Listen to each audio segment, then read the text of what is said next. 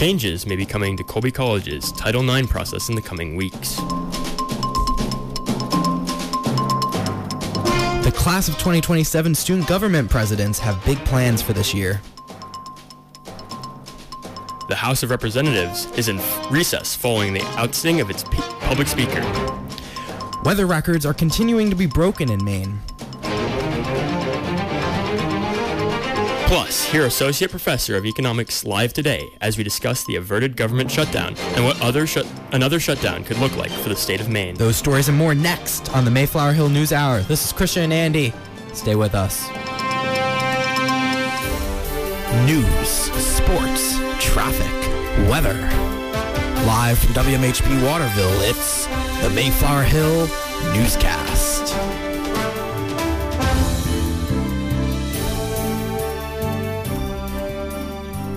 Good afternoon. This is Christian Gobo and Andy Lipton with the Mayflower Hill Newscast for Wednesday, October 4th, 2023. Colby students across campus are struggling to do their laundry. WMHB correspondent Alina Madyarova reports laundry machines have been malfunctioning over the past couple weeks. Washers and dryers are beginning to break in student dorms. The Associate Dean of Housing and Residential Education at Colby College, Dan Klein, says that this is bound to happen on any college campus. People sharing these same units, they're constantly in motion, constantly moving, and just like any moving thing, they can and will break down. To combat machine failures, Campus Life has a system where students can report laundry machines that need maintenance. If machines are broken down, you're going to find a sticker right on the side of it, whether it's the washer, whether it's the dryer, it says exactly what to do. The website that you go to, which is with our partner, CSC Service Works, and then it'll give you a code for the exact machine. You'll enter that code. It'll say, oh, I know that 54TG is East Hall at Colby College. It'll be able to recognize that. And then you'll be able to select into a menu of what is or what you are seeing as an issue. And then that goes and is populated directly with our, our vendor. The next time a laundry machine breaks down, students can visit the website posted near each laundry machine to report a problem and get the machine fixed. This has been Alina Madyarova for WMHB News. The Colby student government has high hopes for this school year. WMHB correspondent Garen Dilday reports newly selected class of 2027 presidents are looking to expand their involvement in the Waterville community. Changes will be coming from the Student Government Association as new leadership from the class of 2027 takes a seat. Co-president Rebecca Anderson says the SGA plans to expand their role both on and off campus. Uh, our main our main focus that both of us immediately could agree on though is just um, being engaged in the community here at Colby and then also finding ways to engage further with the Waterville community. Anderson also hopes to further implement changes by adding new lighting to the campus and fixing laundry machines. Student government also invites Colby students to contribute their ideas. Co-president Chris Campbell says his door is always open. Well, students are always allowed in SGA meetings for one, so if you really want to come, you can. And we always ask for other people's opinions when we're starting a new idea. We like to go around, we like to see like what the consensus is from other people because it really is this group of people that matters. The co-presidents hope their open platform will allow people to express their concerns about life on and off campus. Students can also look out for an upcoming class dinner soon. This has been Darren Gilday for WMHB News.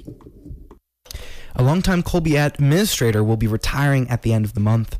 Security Administrative Assistant Kathy Moody has worked at the college for 29 years and will be leaving on Friday, October 6th. Students and faculty are invited to visit her office on Friday to say goodbye. Colby, stu- what? Colby students are full of potatoes after this weekend's event. WMHB correspondent Alina Madyarova reports the annual Potato Fest was a success. The Student Programming Board is helping students to enjoy their weekends. This weekend, the Student Programming Board hosted the fifth inaugural Potato Fest. Student Programming Board Support Chair Connor Minahan says the event has grown significantly since its conception. First year um, was just some people that love French fries, and so they bought a hundred uh, fries at uh, Five Guys and just kind of like put them out, and people ate them. And then now it's turned into this big thing where we get food trucks, um, and we have all different types of potatoes. We have gnocchi, we have pierogies, uh, all different types of fries, just kind of anything that you could imagine related to potatoes. We have it. The Student Programming Board does much more than just organize the Potato Fest. So Student Programming Board at Colby is a group that runs a variety of different events on campus. Uh, we run social events on weekends, so like Potato Fest, um, and then we also host our big concerts during the fall and the spring. So we have 070 Shake coming soon for fall concert. In the past, we've had people like Macklemore, Yung Gravy, Kesha. There are plenty of future events planned in addition to concerts. Tons of food trucks on the weekends. Um, later in November, we're planning things like laser tag and things like that. Um, and then eventually in the winter, we're going to start planning buses to go um, skiing. Um, we'll send people to Portland. Students can look for weekly emails from the Student Programming Board for information about upcoming events. This has been Alina Madyarova for WMHB News. Taking a look at other news, the House of Representatives will be looking to elect a new speech speaker after an unprecedented move yesterday. Representative Matt Gaetz filed a motion to vacate, and Speaker Kevin McCarthy was removed from his position with a 216 to 210 vote. Eight Republicans and all Democrats supported the resolution. This will be the first time a speaker has ever been ousted midterm, and the House will be in recess until both parties can decide on a next move.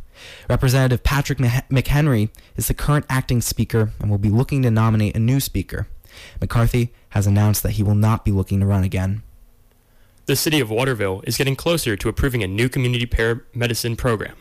The city council voted 7 to 0 to accept an $100,000 grant from the state government and $50,000 from a private donor.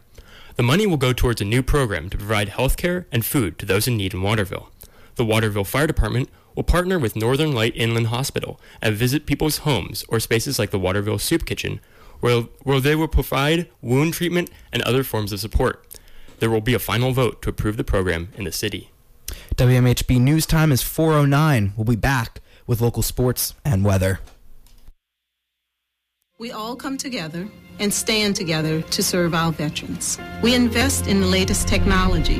We take the time to train the next generation of doctors and nurses. We work together to make sure we heal their bodies and their minds. This is our mission. More than 300,000 of us working as one, together with families and loved ones. No matter where they live in this country, we'll be there.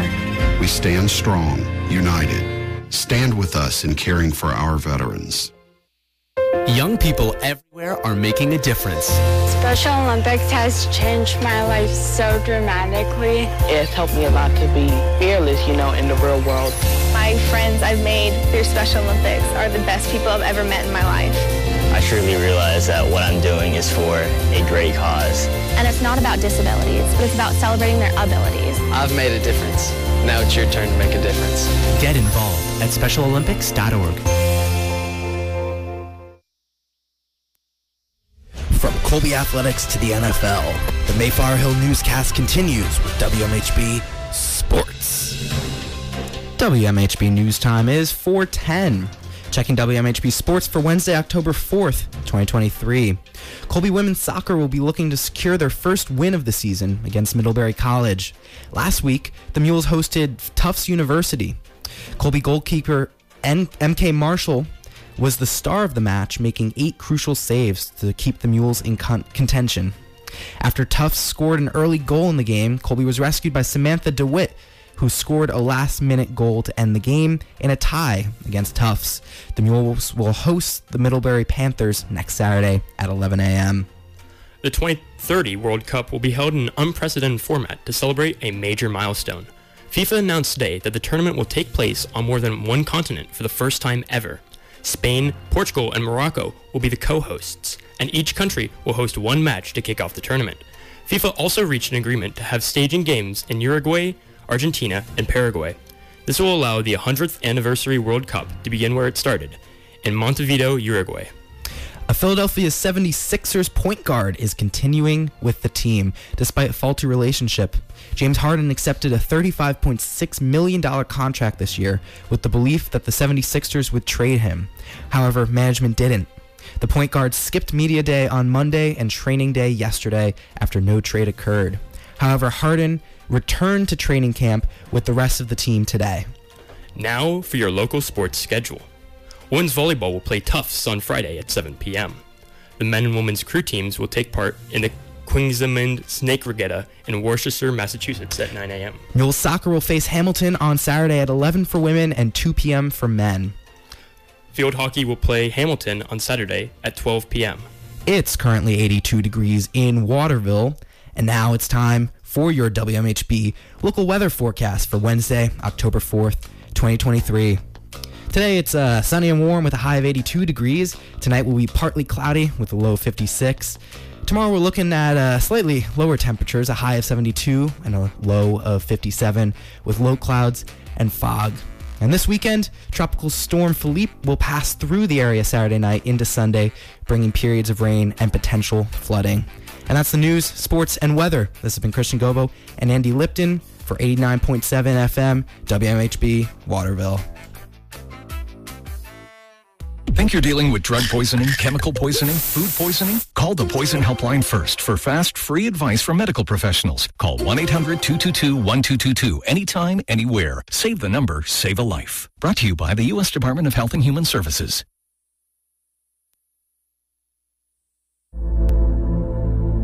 There's a threat targeting America. One that's growing fast, but may still be hard to see. Lyme disease.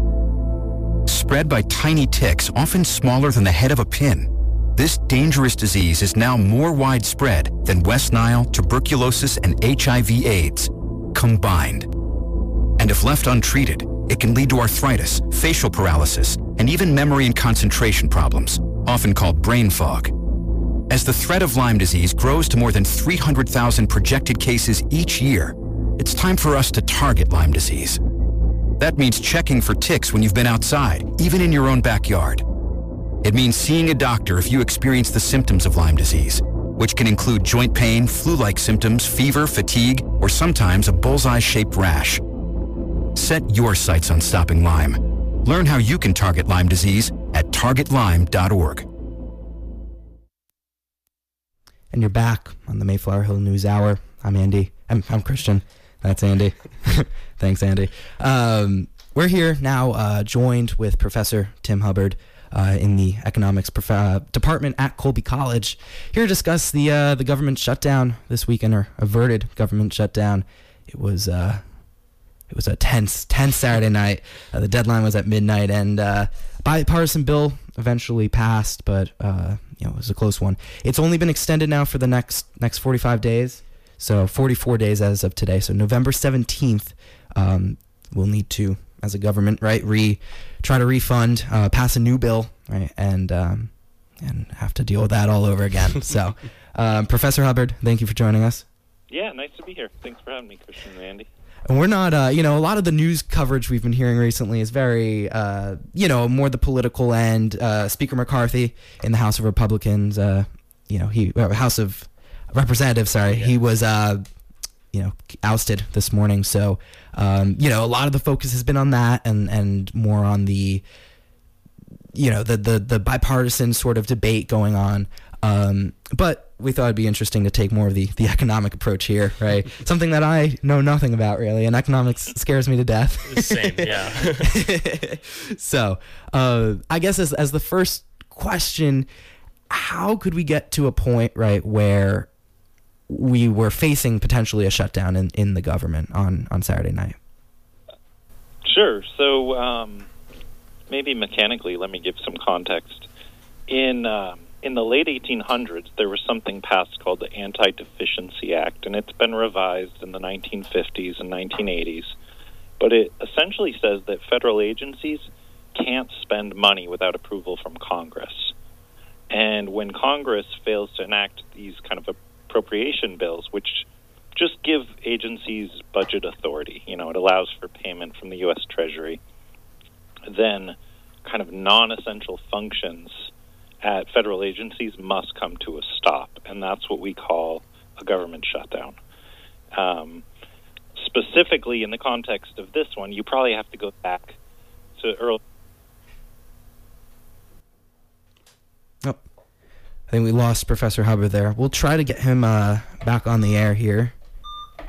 But um, in the meantime, I I did think I, it's it's I, I, don't know it's it's kind of oh. Professor Hubbard. Yep. Hey, hi. You're back. back. Yeah. we lost it maybe it was the emergency alert system. Something going on there. oh, bummer. um, sorry. Continue. Uh, did you lose me? Just for a moment there. Yes. Okay, I was mentioning that you kind of got to go back to January of this year when we're about ready to um, face our first ever default by hitting our debt limit. Mm. And uh, Janet Yellen, the Secretary of the Treasury, takes kind of these big moves to stretch us out until early June. You know, if the government runs out of funds, then the Treasury defaults on payments to bondholders, or there's, you know, somehow fails to make some mandated payments, that would be catastrophic. That would send, you know, the the world economy into a tailspin. So Biden and, um, well, former House Speaker Kevin McCarthy, they negotiated something called the Fiscal Responsibility Act, and this was in June that it was signed. As a condition, the um, Republicans want to kind of cut spending. And if you fast forward to last week, just context wise, the fiscal year for the government starts October 1st and runs through the end of September.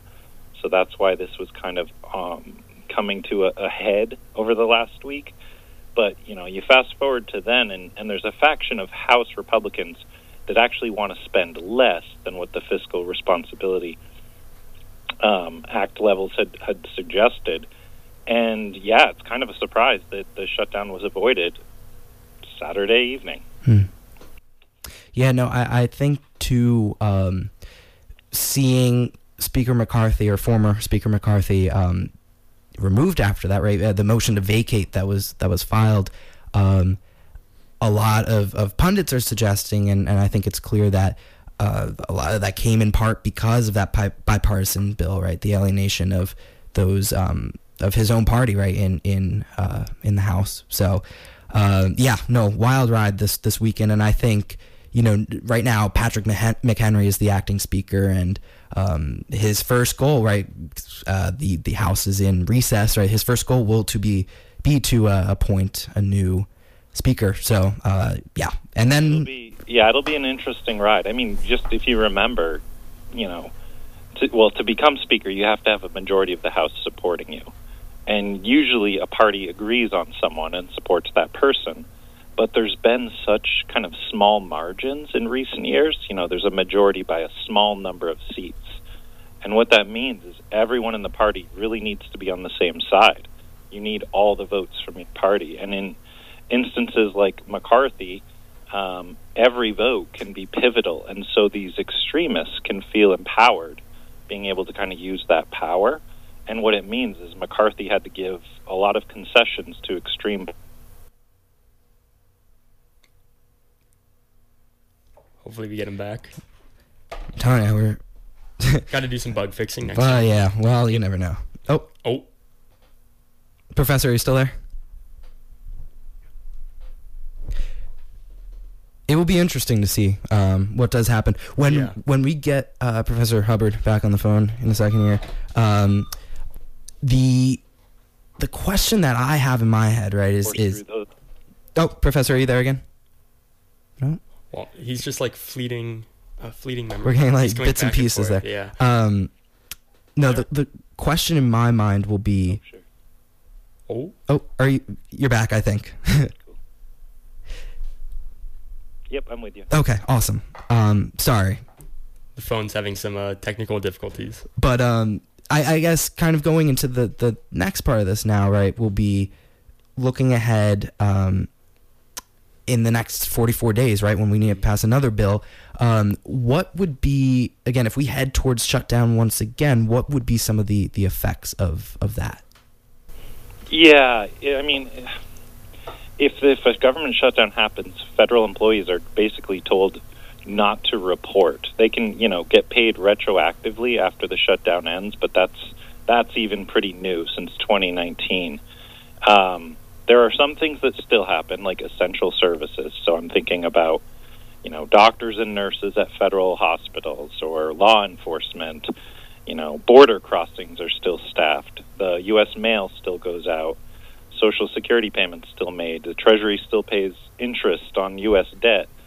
Um, Congress still gets paid, obviously, but there can be a lot of consequences of having a government shutdown. It can be disrupt. It can they range from being disruptive, like delays in passport applications and small business loans, national parks shutting down, um, statistical agencies being delayed in their reporting but there can be um, real distributional consequences in these instances. And what worries me is that the most marginalized can be the ones who suffer the most. So, um, an example would I'd heard um, the U.S. Agricultural Secretary uh, Tom Vilsack talking about how, you know, most of the recipients of the Women, Infant, Children's, the WIC program, which is, you know, 7 million people, their benefits would be cut off in a matter of days. They have like some contingent funds that would last a day or two, but those people would have no other options for food support. They'd have to go without. And so it can be more than just a disruption. And as a shutdown increases in length, the consequences only ramp up. Um, you know, it wouldn't just be the WIC program, but the SNAP benefit program. And what worries me is that policymakers somehow become numb, or the American public becomes numb because we're hearing about these so frequently. And it's frustrating because there's some real consequences. Real people are, are being affected in real ways. Um, and so it can feel reckless and unnecessary mm-hmm. to have these. And I know the the last major shutdown was in 2018, which lasted for 35 days. Um, where and those programs you were just talking about with the with the food supply and everything were those did that occur back in in you know three years are we talking here? You know four years ago? Um, or or how was that kind of um, remedied? Yeah you're right. There's been there's been kind of like four of these shutdowns that lasted for more than a few days um, there was there was a time during the Clinton administration, during Obama, and then during Trump that was over the the border wall. Um, some agencies have reserves that allow them to like dip in and kind of smooth their way through these the lumpiness that a shutdown could provide, and well, well, could could challenge really, not not really providing anything. Um, but I don't know the specifics of which agencies, you know, the National Gallery of Art, are they allowed to stay open? Is Acadian able to dip into their reserves? Because that would be tragic to have a government shutdown if we're thinking locally. Um, Acadia would have to close its gates, and that'd be horrible this mm. you know beautiful time of year. And I, I, did hear with some of the national parks, uh, if we had entered shutdown, they would have been able to, um, you know, the bathrooms would have been closed and, and any services would have been closed. Yeah, um, centers and stuff. Visitor center. The, potentially the the actual park though could have remained open, but that's one of those situational things again. So. Um, you know, yeah. I think that's that's what kind of scares me about ep- economics, especially because you you don't know, you know, something happens, what's going to happen afterwards, you know, concretely. Yeah, yeah. I mean, obviously, the stopgap kind of continuing resolution helps, but even in an instance like that, it provides a lot of uncertainty for government agencies. Just think about like trying to plan, think about disruptions to hiring, and I saw some statistic that said there'd been 47 of these continuing resolutions mm. from since 2010. So this is happening with an increased frequency too, which is worse. Yeah. Uh, and I guess like even a, you know, it's a national shutdown, right? But then it trickles down, and like you were saying, it's a community-based thing. But also in terms of Maine, um, how would that? Uh, and I know this isn't necessarily your your area of expertise, but um, if you want to go take it wherever you really want, community or or Maine in, as a state, right? Um, how would that how would that look? Any specifics in terms of um, the state? Well, because it's a federal um, issue, it's mostly federal employees that are affected. But there's you know over eleven thousand federal mm-hmm. employees that call Maine home. So, and moreover, thinking about those uh, food assistance programs, you know, there's there's tens of thousands of Mainers that are on that. So it's both I don't know that Maine uh, experiences an asymmetric effect in that way, but all of these employees would either be furloughed or essential employees being asked to work with delayed pay or pay coming from reserves. Economy wide, I don't think there's been, uh, you know, on, on the one hand, federal spending is huge. It's like a quarter of U.S. GDP. But these shutdowns tend to be fairly short lived and really haven't affected markets greatly. Like there wasn't a huge huge movement in the stock market as this, you know, impending shutdown kind of loomed. Um, it obviously reduces growth. There's less in the labor force, you know, less people being active. So it's a headwind for the U.S. economy, but not something that I think analysts were super worried about. Um, even, but you know, even if its GDP is 0.02 percent lower, you know that translates to billions of dollars, mm-hmm. and obviously, the longer it lasts, the more damage it inflicts.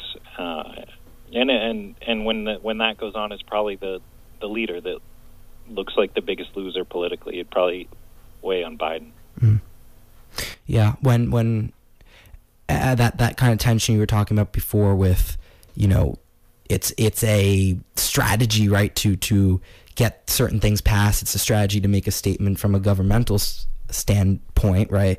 But the people that it affects, you're really trying to play like think about that, right? Like the the cost benefits of pulling a move like that, right? So um, yeah, yeah, and when you're thinking about strategy, that's that's really where I kind of come at this problem. So, you know, there's people in my department who could probably better speak to the public finance. Like Sam Gunter's an extraordinary economist; she studies public finance, and Ben Sheridan does poverty and food insecurity. There's, you know, philosophers who look at the moral kind of considerations, and the government department has American politics specialists.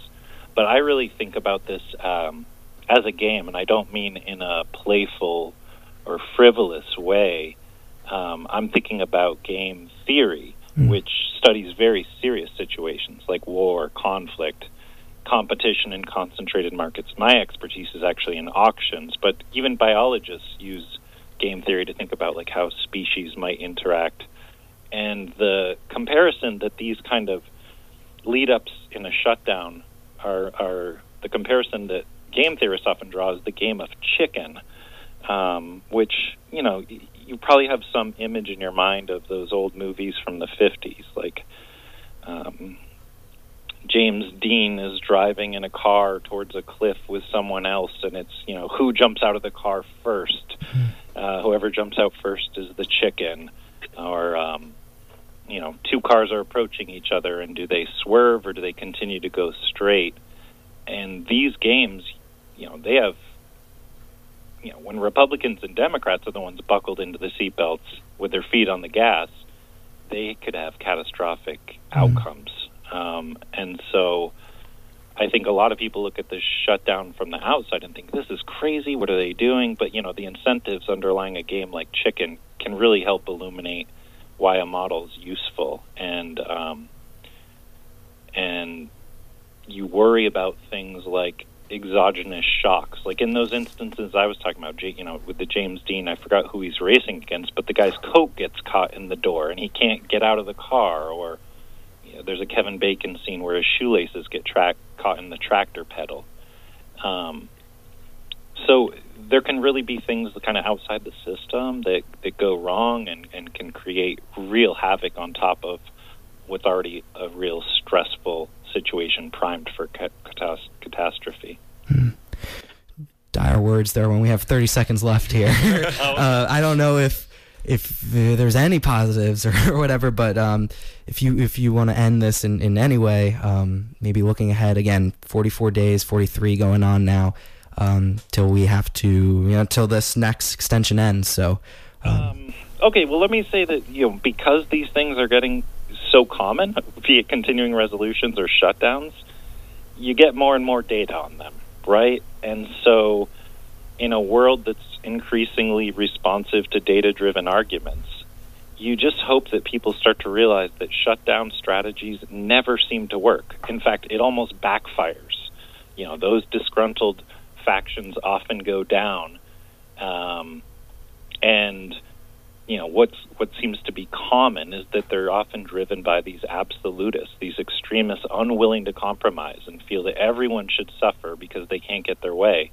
And I don't think they fare well afterwards. So mm. hopefully we'll learn from that. Thank you, uh, Professor, Associate Professor, Professor of Economics Timothy Hubbard. Thank you for joining us on WMHB. Hope to talk Thanks to you soon. Of course. All right. Thanks. All right. Bye. And we'll be back soon on WMHB. Stay tuned for the newscast after this. We all play a role in keeping our community safe. Every day, we move in and out of each other's busy lives. It's easy to take for granted all the little moments that make up our everyday. Some are good, others not so much. But that's life. It's when something doesn't seem quite right that it's time to pay attention. Because only you know what's not supposed to be in your everyday. So protect your everyday. If you see something suspicious, say something to local authorities. News, sports, traffic, weather. Live from WMHB Waterville, it's the Mayflower Hill Newscast. Good afternoon. This is Christian Gobo. And Andy Lipton. With the Mayflower Hill Newscast for Wednesday, October 4th, 2023. Colby students are now able to change their living conditions. WMHB correspondent Alina Madyarova reports students living in adapted dorms can now choose whether or not to move into a more spacious room. Out of adapted spaces and into regular dorm rooms. Associate Dean of Housing and Residential Education Dan Klein says de-adapting is possible because students change their semester plans. What happens though is over the summer, people end up transferring. They'll either let us know that they're transferring or they don't. It really is dependent on the student. Students are taking leaves of absences for various different reasons. Maybe study abroad has come through. And so what we start to see is what we call melt, um, or the decrease in total number of students. Forced dormitories de-adapted in the spring last year. More students changed their semester plans this year, which opened up dormitory space. While many students choose to de-adapt, Klein says a good amount choose to stay with their current roommates. The space itself, when they move in, might not feel exactly like they wanted to based on size, but when you get to know the people that you're living with, when you make the space your own and you make it your home away from home, chances are that's going to be a much uh, more significant influencing factor for students as to whether or not they want to be there. Adapted spaces come with their own set of challenges, and the Office of Campus Life aims to ease this pressure off of students. This has been Alina Madyarova for WMHB News. There will be a series of events this month for homeschooled children in Waterville. The Waterville Public Library will be hosting Homeschooled Hub for kids pre-K through elementary grade every Thursday from 1 to 2 p.m. Each event will feature various activities, and this week, this week will be a library tour and interview. Other weeks will include Legos, paper pumpkin crafts, and Halloween bingo. Those seeking more information can reach out to the Waterville Public Library. Changes will be coming to the storage space on Colby's campus. WMHB correspondent Alina Madyarova reports trunk rooms are overwhelmed and will be cleaned out this year. Storage spaces are going to look different this year. Associate Dean of Housing and Residential Education Dan Klein says that trunk rooms are essential and have been overcrowded for far too long. There are boxes and books and things like that, um, furniture, futons, things that shouldn't be necessarily there, uh, that are taking valuable space from students who maybe are from other countries or from further travel where a car might prevent the ability to get boxes to and from. And storage space at local area storage vendors might be too cost prohibitive. Items that did not fit in the trunk rooms have spilled over into the bike rooms. Our bike rooms have become trunk rooms part two, which has been incredibly challenging because students are asking for bike storage and they want to know where they can store their bikes inside the residence hall. Facility Services has partnered with the housing department to clean out the trunk rooms, but this also requires a member of the campus life team. Christina Latour, our new Assistant Director of Housing Operations, which you might have seen emails from uh, about these processes, has been really leading the charge in helping us say, what do we need to do? How do we need to do it? How do we organize that message? And then how do we move forward? Removing students' items from chunk rooms is a labor intensive but necessary task. We've been cleaning those out, uh, encouraging students with belongings there to be able to clear that out before we go in, but then to be able to repurpose them back to what they're originally meant for. New changes across residential housing have been possible because of recent upgrades in the Campus Life team. We've gone from last year at this time, just me as the sole person in our office doing all of our residence life and housing and working with our fantastic student leaders, area residence directors, and community lead- and community advisors to do what we need to, to now having multiple folks in our office. So to have a team here to think through that is incredibly important. The Campus Life office is expanding, and they're looking forward to helping students find comfort in their living spaces. This has been Alina Madyarova for WMHB News. Taking a look at other news, this year is continuing to be a record breaking weather year. Yesterday was the hottest day ever recorded in Augusta on October 3rd. Temperatures reached 85 degrees, which exceeded the previous record of 79 degrees in 1983. The temperature also tied with 1954 for the highest temperature ever recorded on the month of October. The weather is expected to return to more seasonally typical temperature as the week progresses. This year's National Emergency Alert Test is over. At 2:20 p.m. today, an emergency notification test was sent throughout the country over a period of 30 minutes. The public warning system is designed to allow the president to speak to the American people in the event of a crisis within the span of 10 minutes. Radio and television received alerts in addition to cell phones, which received text-based notifications.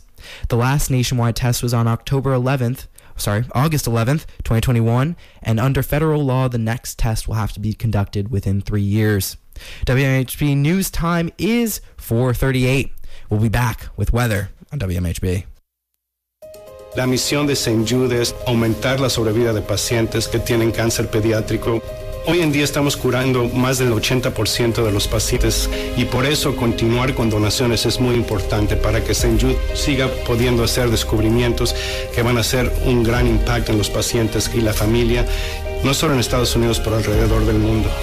St. Jude Children's Research Hospital. Para más información, visita stjude.org diagonal español. No matter who we are or where we come from, we all experience difficulties in life.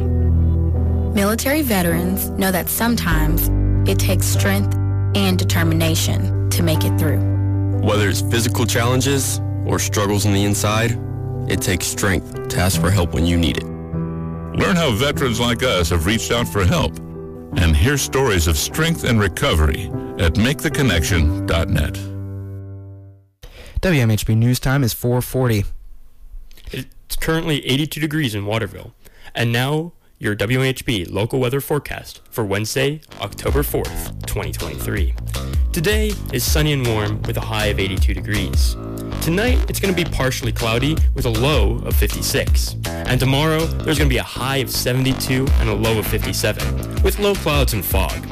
For the long range, expect tropical storm Philippe passing through the area Saturday and into Sunday night, bringing rain and a bit of flooding. That's news and weather. This has been Christian Gobo and Andy Lipton for 89.7 WHB Waterville. For some people, difficult transitions like retirement, divorce, or loss of a loved one may contribute to feelings of hopelessness or even thoughts of suicide. The risk of suicide is even higher for men over 50 who've served our country. Guys like me. Support from friends and family makes such a big difference. Every day, your actions could help save a life. Learn how you can help at veteranscrisisline.net. We're back on the WMHB Mayflower Hill News Hour. It's Andy and Christian, and we bring you now a feature, a package from reporter Angelica Wang at the Common Ground Fair two weekends ago when she spoke to somebody, somebody there. Stay tuned. Um, hello, this is Angelica. It's Saturday, September 23rd, 2023. It's 2:38 p.m. right now. Um, I am at the uh, Common Ground Fair, and uh, may I have your name? Please? My name is Marianne Portman. Thank you, Marianne. Um, would you like to give us some details about why you're here today? Sure. So I am one of our team of 11 people that coordinate in the children's area. We like to say that we're the fair within the fair. Um, and um, I've been coordinating for 17 years. I started off uh, my first year at the fair. Um, I was just visiting, and then the next year I said I'd help out, and I became a coordinator. So most people grow up with the fair and they know how to do things, and I kind of learned the backwards way. Um, and I've been coordinating in the fair, um, working in the children's area, which I love because there's just so much excitement going on. So, wow, 17 years, that's amazing. Um, so, how do you think the fair has changed like over the years that you've been here?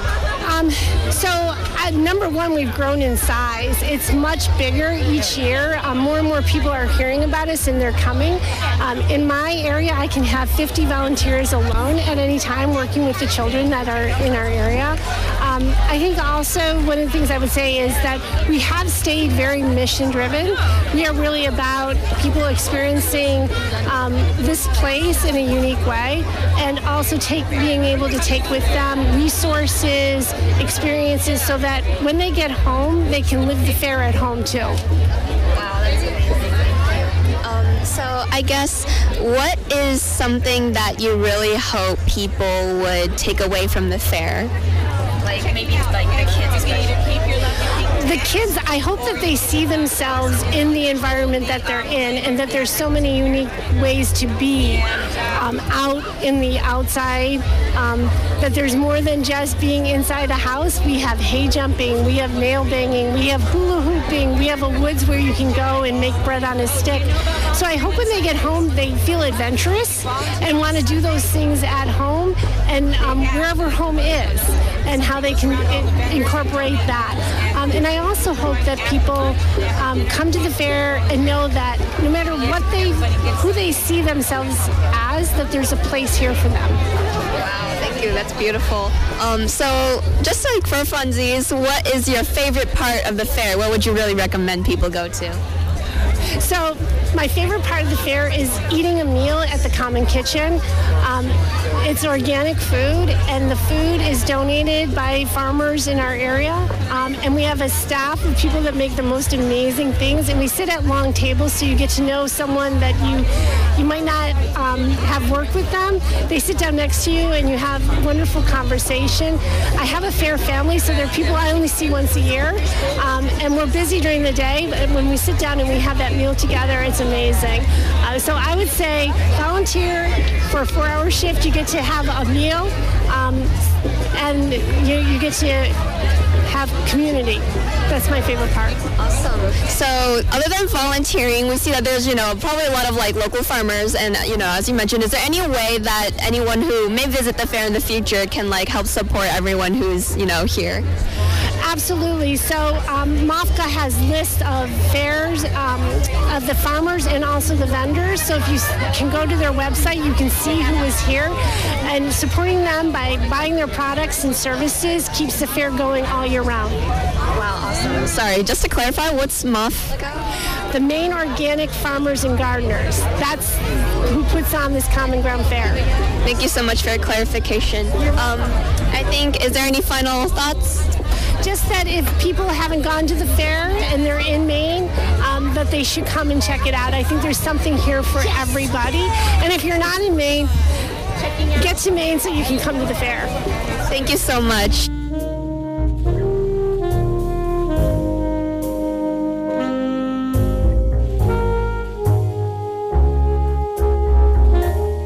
Angelica Wang at the Common Ground Fair.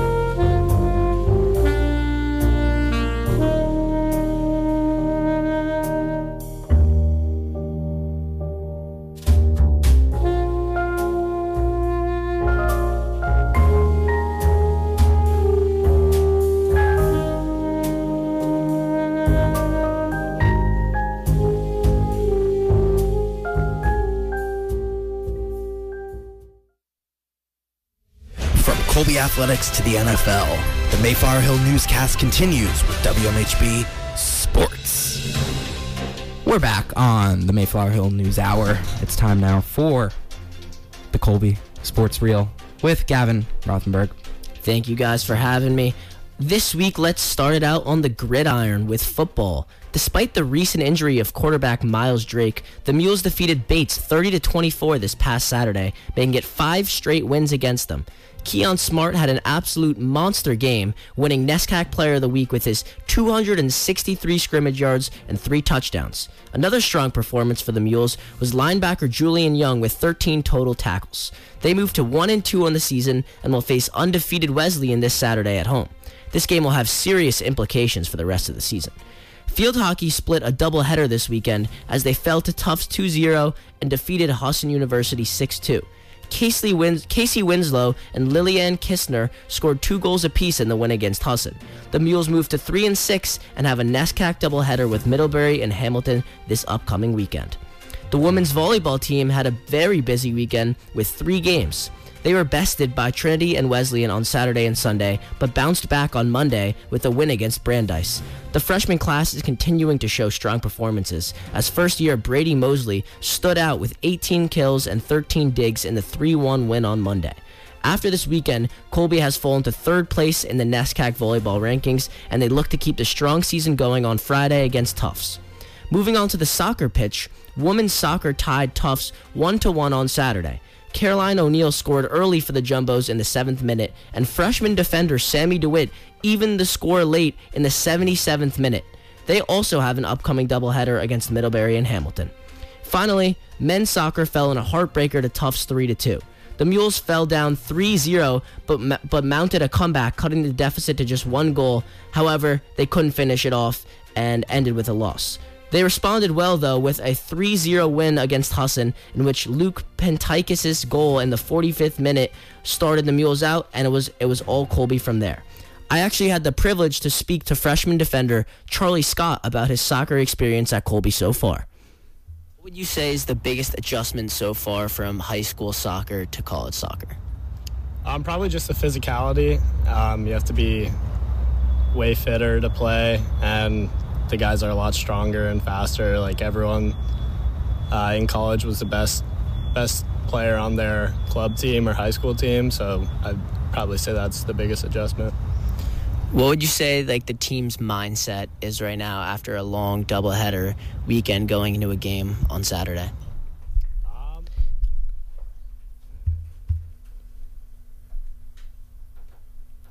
I think we're super. The team this year has had a the team this year has had a, a, strong effort from a lot of freshmen, including you, that have gotten a lot of playing time. What's that been like to be out on the field with a lot of the other freshmen? Is the, the chemistry there with the older guys? Has it been nice to build chemistry quickly with some of the younger guys, too? What are your thoughts? Yeah, I think we had a lot of time in preseason to kind of build that chemistry. Um, I think the freshmen on our team have played a huge role, and the upperclassmen have definitely like guided us um, to the roles we need to play um, and it's been super, super fun and super easy to adjust with them there. That'll do it for your weekly sports reel. This has been Gavin Rothenberg, and I'm sending it back over to Christian. Thank you, Gavin. We turn now to uh, a tape from CMI's performance two weekends ago, their Saturday Night Live performance. This is all to a cover of All Too Well by Taylor Swift.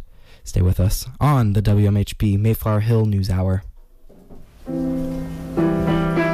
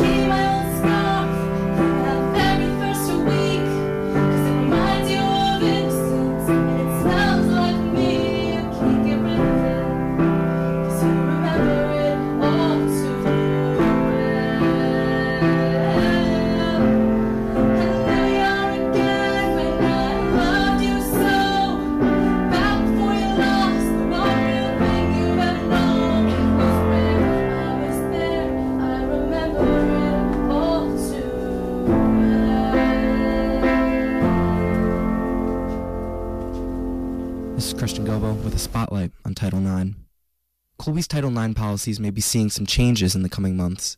Sexual violence and Title IX coordinator Emily Schusterbauer says the college is waiting for the Biden administration's Title IX regulations to be announced. Usually, when the regulations come down, then there is a, a fair amount of time to come into compliance with them. Schusterbauer is interested to see if the hearing portion of the Title IX process changes under Biden's new regulations. Before the Trump administration, an investigation was conducted by an outside investigator, a report was filed, and a panel of faculty made a decision over whether a Title IX policy had been violated or not. The Trump administration changed this process by adding an additional step. Now, like Trump required this hearing, and so basically it's like students have to go through the whole investigation, and then they also have to participate in this live hearing where there's not a lot of new evidence that's introduced. It's kind of rehashing things. And I think for students, that feels really traumatizing in some ways. And so that's one, like those pieces of the process, that's what I would keep my eye on is like, are we still going to have to have the hearing? Are we going to be able to sort of pare that down? That I think the the process changes, I think would be the biggest changes for us. Schusterbauer speculates that the hearing portion and time frame for the investigation may change when new policies are eventually announced.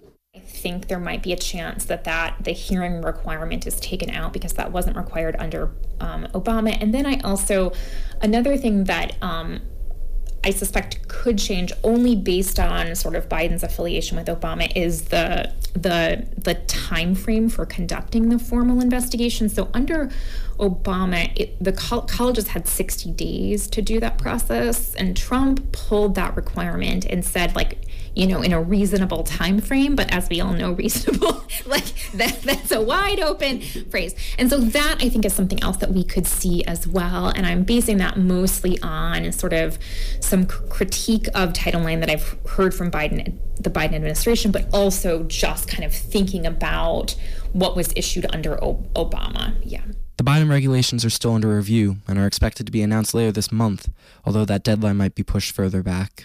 This has been Christian Gobo with a spotlight on Title IX.